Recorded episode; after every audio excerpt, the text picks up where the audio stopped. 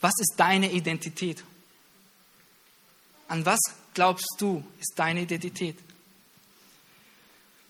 Wenn du deine Identität nicht kennst, wie sollst du dein Leben richtig leben können? Das hat mir Gott vor mehreren Jahren klar gemacht, als wir in der Bibelschule, die ich besucht habe, das Thema Identität hatten. Gott liebt dich. Das wird so oft in der Gemeinde gesagt. Gott liebt dich. Hast du aber diese Worte mal richtig, hast du über diese Worte mal richtig nachgedacht und hast du sie auch verstanden? Warum liebt dich Gott? Warum soll er dich lieben? Hast du dir diese Frage mal gestellt? Wenn du dir diese Frage jetzt nicht zu 100% sicher sagen kannst,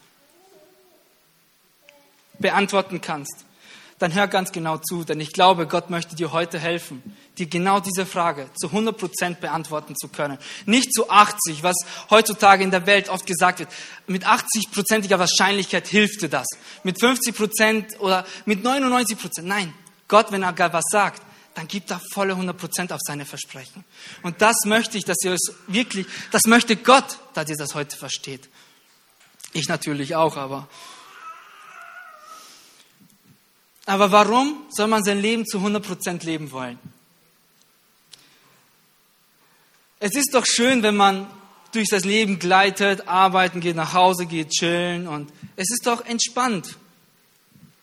Man muss keine 100% geben und in der Gemeinde richtig dienen, was man manchmal sich vorstellt, oder gemeinnützig arbeiten oder äh, viele Freunde haben oder äh, was tun für, für sich selbst. Ein Beispiel dazu habe ich euch mitgebracht, worüber ich Ende einer jeder Woche nachdenke. Ich denke mir mal, jeder kennt das. Am Ende der Woche denkt man über die Woche nach und man fragt sich, okay, was habe ich erlebt? Es ist schon Freitag, es ist schon, es ist schon Sonntag. Boah, irgendwie habe ich gar nichts erlebt diese Woche. Irgendwie war es so langweilig. Irgendwie habe ich diese Woche verpasst. Das passiert so oft in jeder Woche. Und bei einigen oder bei vielen passiert das auch im Leben. Wie fühlt ihr euch? Wie würdet ihr euch fühlen, wenn ihr im Sterbebett liegen würdet? Oder ihr wisst, euer Leben ist fast zu Ende mit 80, 90. Und dann merkt ihr, irgendwie habe ich mein Leben nicht gelebt. Irgendwie ist mein Leben an mir vorbeigezischt. Die wunderschönen Dinge, die man erleben kann, die man auf Bildern sieht, habe ich nicht gesehen, obwohl ich es eigentlich sehen wollte.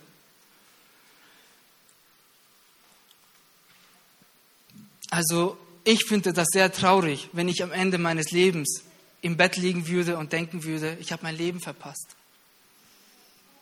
Also ich wünsche das gar keinem. Denn in dem Moment muss man einfach nur weinen, meiner Meinung nach. Weil selbst ich, als ich mich bekehrt habe, als ich Jesus in mein Leben äh, gelassen habe, habe ich geweint, weil ich 18 Jahre meines Lebens einfach verpasst hatte.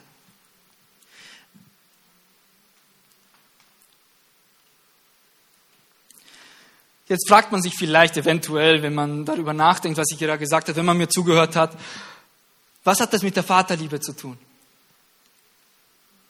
Ich möchte eine kleine Einleitung, also etwas vielleicht ein bisschen längere Einleitung aufbauen, um dahin zu kommen, was ich eigentlich mit der Vaterliebe sagen möchte.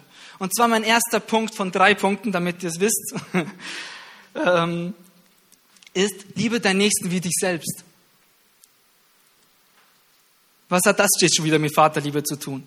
In Galater 5,14 steht geschrieben, liebe deinen Nächsten wie dich selbst. In, denn, es, denn das ganze Gesetz ist in einem einzigen Wort zusammengefasst.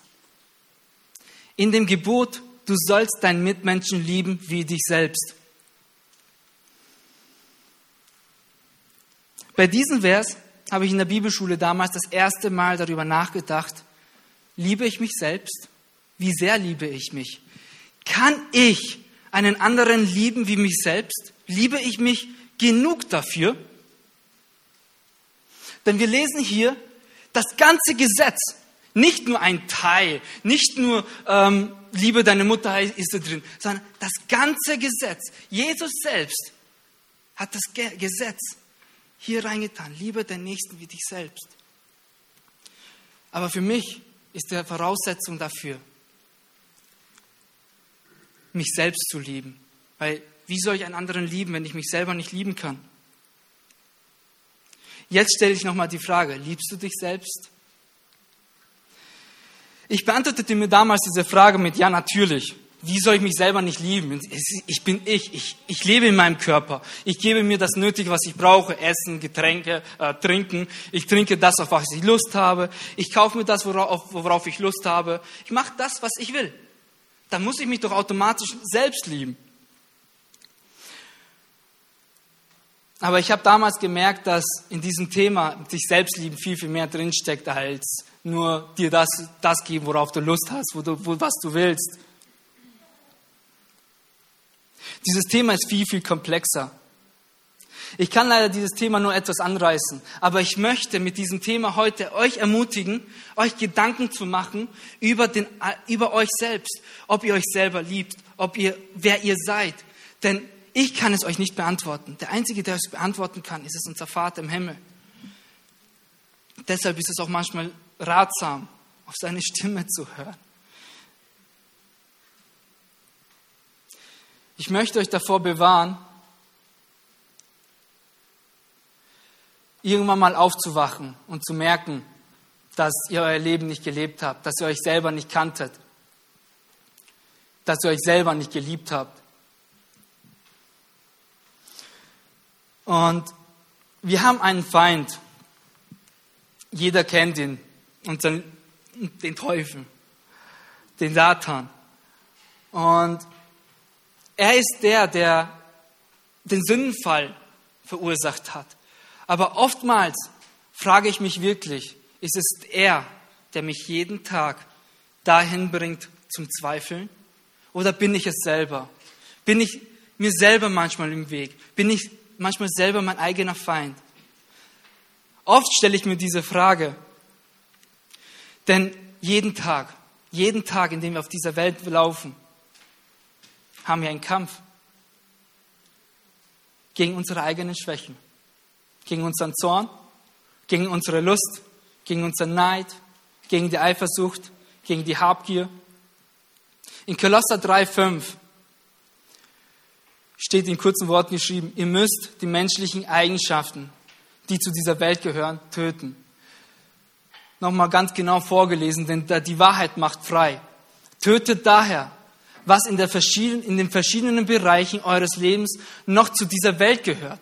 Sexuelle Unmoral, Schamlosigkeit, un, ungezügelte Leidenschaft, böses Verlangen und die Habgier. Habgier ist nichts anderes als Götzendienst. Wie soll das bitte gehen? Wie können wir diese Eigenschaften töten, wenn wir tagtäglich mit irgendeinem davon zu kämpfen haben? Vielleicht nicht tagtäglich, vielleicht alle zwei Tage, vielleicht alle drei Tage. Aber irgendwann mal in unserem Alltag taucht es auf. Den Kampf kämpft jeder. Ich lebe selbst, wie jeder Einzelne von ihnen, in unserem Alltag, in meinem eigenen Alltag, auf dieser kaputten Erde, die so verkorkst ist, die so verdreht ist, die nicht sein Gegenüber liebt, die, äh, die eigenständig auf sich selber gucken. Kennst du das Gefühl, wenn du einen Kampf in dir hast und ihn verlierst? Ich glaube, da muss ich nicht viel drumherum reden, aber ich habe hier ein paar kleine Beispiele mitgebracht, wie zum Beispiel, man will keine Süßigkeit mal essen, man will abnehmen, man macht es aber trotzdem, wenn man sieht. Man will Sport machen, schafft man aber nicht im Endeffekt. Man will produktiv sein, man will ein Buch lesen. Man landet aber dann vom Fernseher, wie zum Beispiel gesagt worden ist. Man will fasten, schafft es aber nicht. Man will Bibel lesen, schafft es aber nicht. Man will Gutes tun, man will jemandem helfen, schafft es aber nicht. Wir geben der Lust nach, der Eifersucht, dem Neid, der Traurigkeit und der Wut. Erst recht, wenn man verloren hat ich könnte, ich könnte wie David Psalmen, Psalmen singen, wie oft ich wütend geworden bin. Warum habe ich diese Entscheidung schon wieder getroffen, obwohl ich eigentlich es besser wissen müsste? Und ich glaube, es geht nicht nur mir so. Ich sage euch, das sind die Momente in meinem Leben, wo ich mich wirklich am dreckigsten fühle, wo ich am liebsten aufgebe, wo ich mich am lieb, wo ich mich ungeliebt fühle, wo ich mich ganz alleine fühle. Da fühle ich mich richtig wertlos, wenn ich versage. In diesen Momenten liebe ich mich nicht selber. Wie kann ich da jemand anderen lieben? In diesen Momenten hasse ich mich oder verabscheue mich auf eine Art und Weise. Wenn ich nicht dem gerecht werde, was unser geliebter Freund Jesus am Kreuz für uns getan hat. Mir wurde mal gesagt vor langer Zeit, mit jedem Fehler, das du machst, schlägst du Jesus ans Kreuz. Mit jedem einzigen Fehler. Und jedes Mal, wenn ich mir bewusst wird, dass ich einen Fehler gemacht habe, habe ich dieses Bild vor Augen. Und mir geht es dann so schlecht. Ich frage mich oft in solchen Situationen, wie sehr liebe ich mich. Aber Jesus versucht in diesen Situationen mir etwas zu sagen. Jedes einzelne Mal, wenn ich mich so dreckig fühle, will Jesus mir etwas sagen.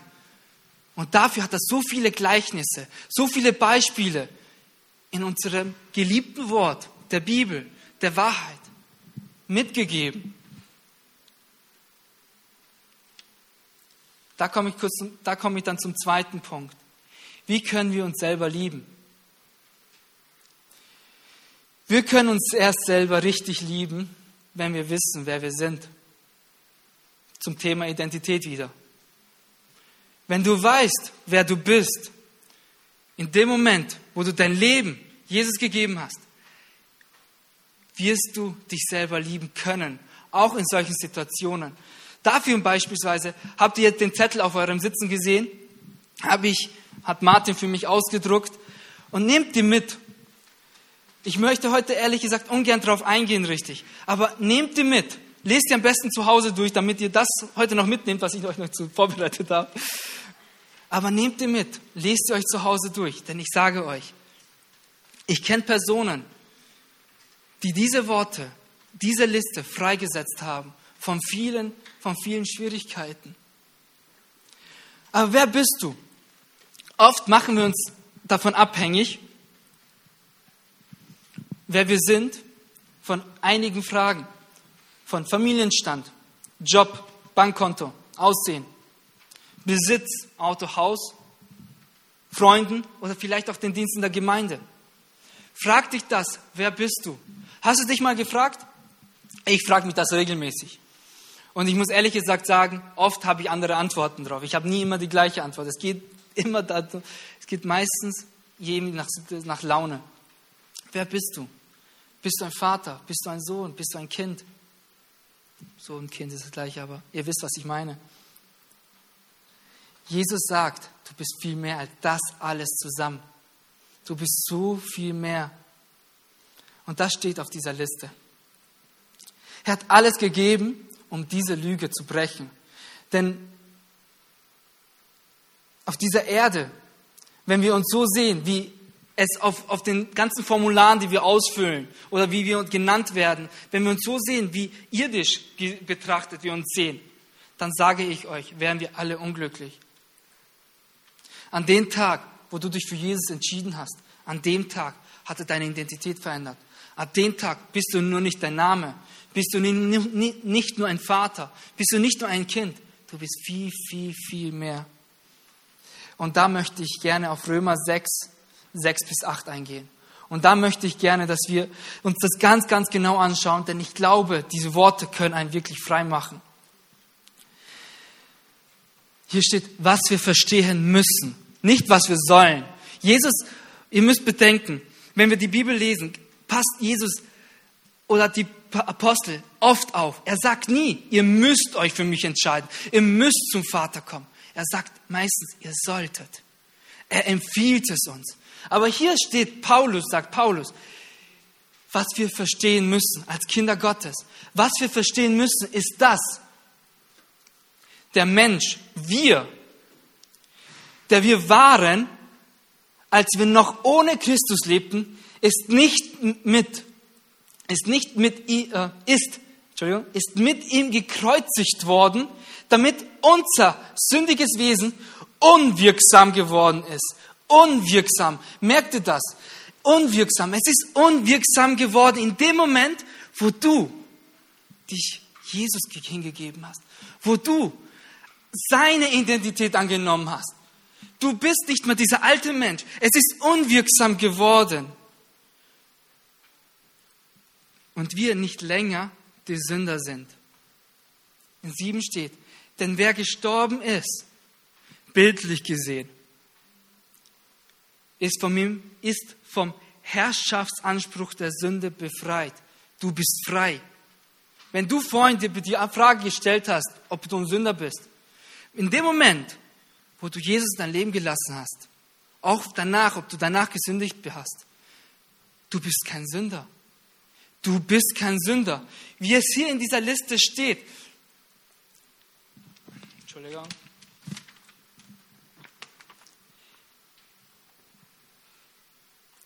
Du bist ein Auserwählter Gottes, heilig und geliebt. Denn wenn wir weiterlesen, in 8 steht, und da wir, im, da wir mit Christus gestorben sind, vertrauen wir darauf, dass wir auch mit ihm leben. Wir sind mit ihm gestorben, dass wir mit ihm leben können. Gestorben heißt jetzt in dem Fall nicht, dass wir jetzt vergraben werden auf dem, äh, im Friedhof oder so. Es heißt, es ist bildlich gesprochen. Jesus hat unsere Schuld, uns, unsere alten Menschen genommen, mit ihm begraben, dass wir nicht mehr der sind, der wir waren, sondern ein neuer Mensch sind.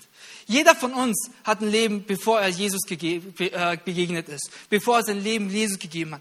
Aber in dem Moment, wo du dein Leben gegeben hast, ihm anvertraut hast, er hat es genommen und verändert.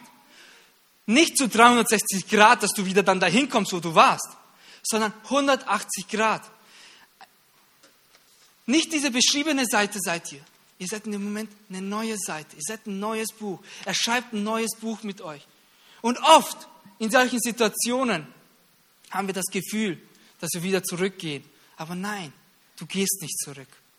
Nur wenn du dich absichtlich dafür entscheidest, zurückzugehen. Das ist ein Unterschied wenn du dich entscheidest, wegzugehen von Jesus oder wenn du dich entscheidest, bei ihm zu bleiben, aber einen Fehler machst. Ein Fehler begeht jeder. Wie oft haben wir unsere irdischen Väter oder unsere irdischen, also unsere richtigen Eltern verletzt, indem wir gemacht haben, was, sie nicht, was wir nicht machen sollen. Ich habe hier zwei große Narben an meinem Finger, die bezeugen, wenn meine Mutter mir sagt, leg deine Hand nicht auf den Bügeleisen, dass ich es trotzdem gemacht habe. Und solche Narben hat jeder von uns. Und das ist auch geistlich gesehen. Jesus, Gott, unser Vater, empfiehlt es uns. Wenn wir es machen, machen wir es. Liebt er uns aber danach nicht mehr? Liebt uns, hat mich meine Mutter danach nicht mehr geliebt, als ich den Bügeleisen trotzdem berührt habe? So komme ich zu meinem letzten Punkt, zum Punkt 3. Sieh dich so, wie Gott dich sieht. Da habe ich das Beispiel vom verlorenen Sohn mitgebracht. Es war, das geht um einen Mann, der zwei Söhne hatte. Der eine Sohn war brav, hat immer alles gemacht, was der Vater wollte. Der andere Sohn hat sich eingesperrt gefühlt. Und hat eines Tages sein Vater gesagt, hey Papa, weißt du was? Ich hab satt. Ich will mein Erbe.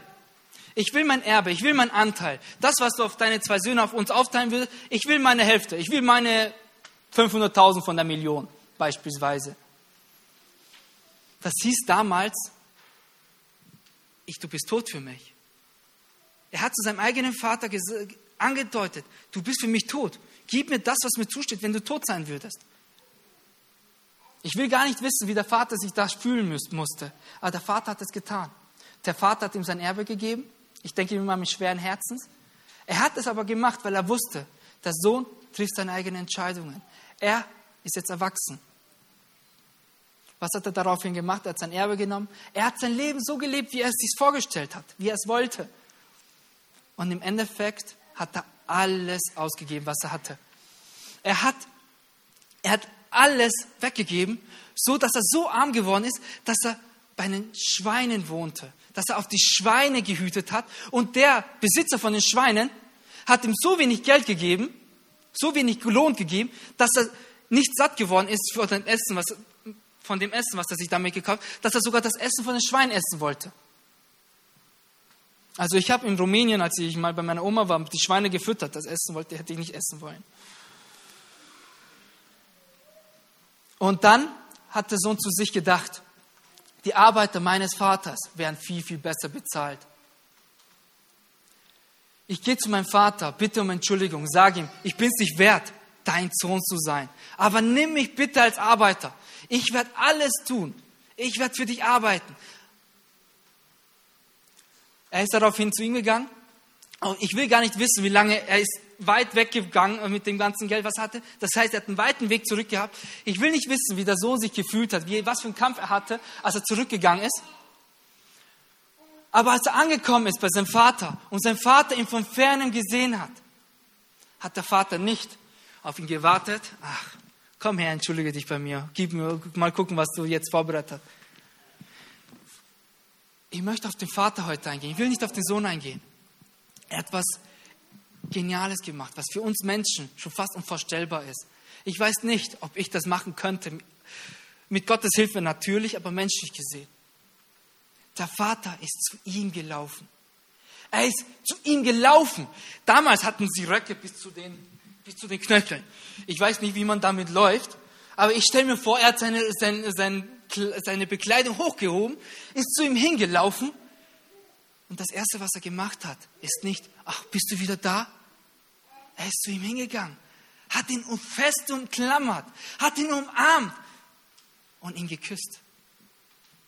Den Sohn, der ihn verlassen hat, den Sohn, den er aufgegeben hat, der, der ihn aufgegeben hat, den ihn den Tod gewünscht hat, umarmt. Der Sohn versucht sich zu erklären und sich zu entschuldigen, aber der Vater, unterbricht dich und sagt zu seinen Dienern, geht und macht ein Fest. Bereitet ein Fest für ihn vor, denn mein Sohn ist zurück. Und dann sagt er eine Sache, die mich sehr, sehr bewegt und gibt ihm einen Ring. In der Bibelschule ist ein Professor mal darauf eingegangen, was damals so ein Ring bedeutet hat. Das war nicht so ein Ehering, ein, ein Accessoire. Es war ein Siegelring. Das tragen heute noch teilweise Könige, denke ich mal. Ein Siegelring. Das bedeutet, in, der, in dem Kreisen, wo er ist, das ist Macht. Er, der Vater hat den Sohn, der alles weggegeben hat, ihm wieder gleichgesetzt. Wieso? Der Sohn hat doch gar nichts gesagt, hat keine Reue gemacht, hat, er ist einfach zurückgekommen und hat verstanden, was es bedeutet, unten zu sein.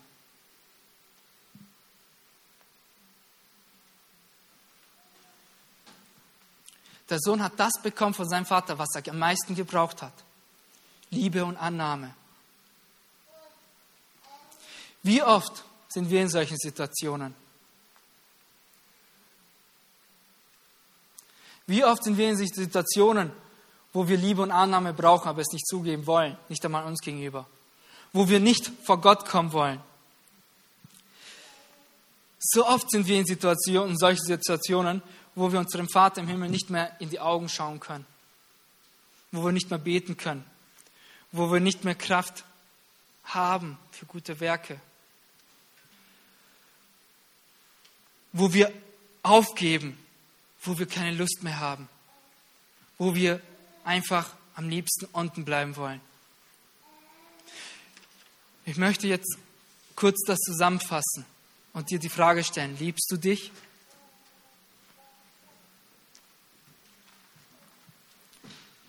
Was bei mir dieses Thema, als bei mir dieses Thema aufgetaucht ist vor mehreren Jahren, habe ich eine Sache am meisten gelernt. Ich bin ein Mensch, ich vergebe anderen schnell, ich vergesse. Wenn ich sage, ich vergebe dir und vergesse es, ich habe es vergeben und vergessen, am nächsten Tag erinnere ich mich nicht mehr daran. Ihr könnt selbst meine Frau fragen. Aber was mir am meisten, am schwierigsten fällt, ist, mir zu vergeben. Ich habe jahrelang nicht verstanden, was es bedeutet, mir selber zu vergeben. Ich bin mit dieser Frust, mit diesem Zorn als Christ gegangen und habe es verstanden. Gott hat mir in der Bibelschule eines gesagt, wenn du dir nicht vergibst, wie kann ich dir vergeben? Denn ich kann dir nur vergeben, wenn du vergibst. Ich habe es damals nicht ganz verstehen können, denn auch heute habe ich noch die Kämpfe.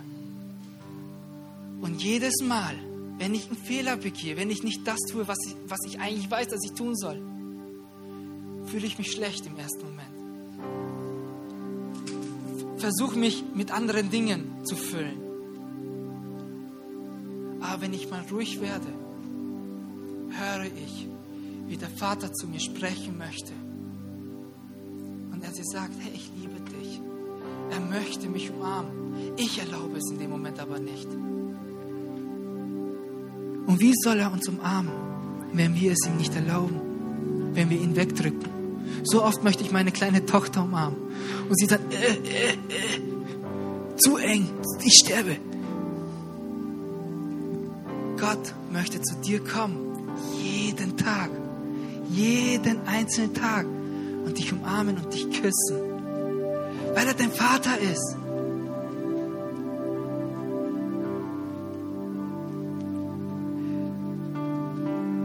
Jetzt will ich euch die Frage beantworten, wenn ihr euch die nicht beantworten konntet.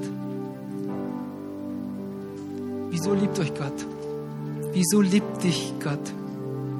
Gott liebt dich, weil er dich als sein Kind ausgesucht hat.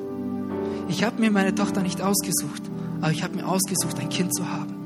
Und Gott hat sich damals, als er die Menschen geschaffen hat, hat er sich ausgesucht, Milliarden von Kindern zu haben, weil seine Liebe so groß ist. Und die Liebe reicht nicht nur für 10.000, für 100.000, reicht für alle. Wie kannst du dich selber lieben? Indem du erkennst, was Gott über dich sagt. Hör zu. Hör ihm zu. Denn wenn du deinem eigenen Vater nicht zuhörst, auf Erden oder auf im Himmel, wie willst du wissen, wo du hingehörst? Ich habe jahrelang nicht gewusst, was für einen Job ich ausüben sollte. Ich war Elektriker, ich habe Lieferant als Lieferant gearbeitet, ich habe Verkäufer gearbeitet. Ich hatte einige Jobs. Und erst als ich Christ geworden bin, habe ich meine wahre Identität erkannt und habe auch meinen Lieblingsjob gefunden. Ein Beispiel. Ich sage euch, wenn ihr erkennt, wer ihr seid in Christus, wenn ihr diese Liste nehmt, euch diese Bibelverse jeden einzelnen mal durchguckt, euch an, durchlest, ich sage euch, ich garantiere euch, ich verspreche es. Ich als Mensch verspreche ich euch, weil ich weiß, dass es euch Gott versprochen hat. Gott sagt, versprecht nichts. Ich kann es versprechen, weil es Gott versprochen hat. Wenn ihr diese Liste in euren Herzen aufnehmt, werdet ihr verstehen, wer ihr seid. Und dann werdet ihr euren Weg finden. Dann werdet ihr Leben, euer Leben zu 100% genießen können. Und ich sage euch, 100% heißt nicht, ja, ich habe 100 Prozent, ist nicht auf dem Zertifikat. 100 Prozent. Es ist einfach unvorstellbar. Stellt euch vor, wie ein Leben, was unvorstellbar sein kann, wie voll mit Liebe, voll mit allem, was du haben willst, ohne dass du noch einen Wunsch hast. Stell dir vor, du hast dein Bankkonto, bekommst deinen Lohn, deine paar tausend, ein paar hundert Euro, und du kannst dir nicht vorstellen, was brauche ich? Ich brauche nichts mehr. Okay, gehen wir alles weiter, verschenken wir. So ein Leben kannst du führen, dass du nichts mehr haben willst, weil Gott dich mit allem beschenkt. Und darauf möchte ich zum Schluss noch eingehen. Wie können wir unseren alten Menschen töten? Das können wir nicht. Denn in dem Moment, wo du Jesus dein Leben gelassen hast, ist er tot. Einfach. Er ist nicht mehr da.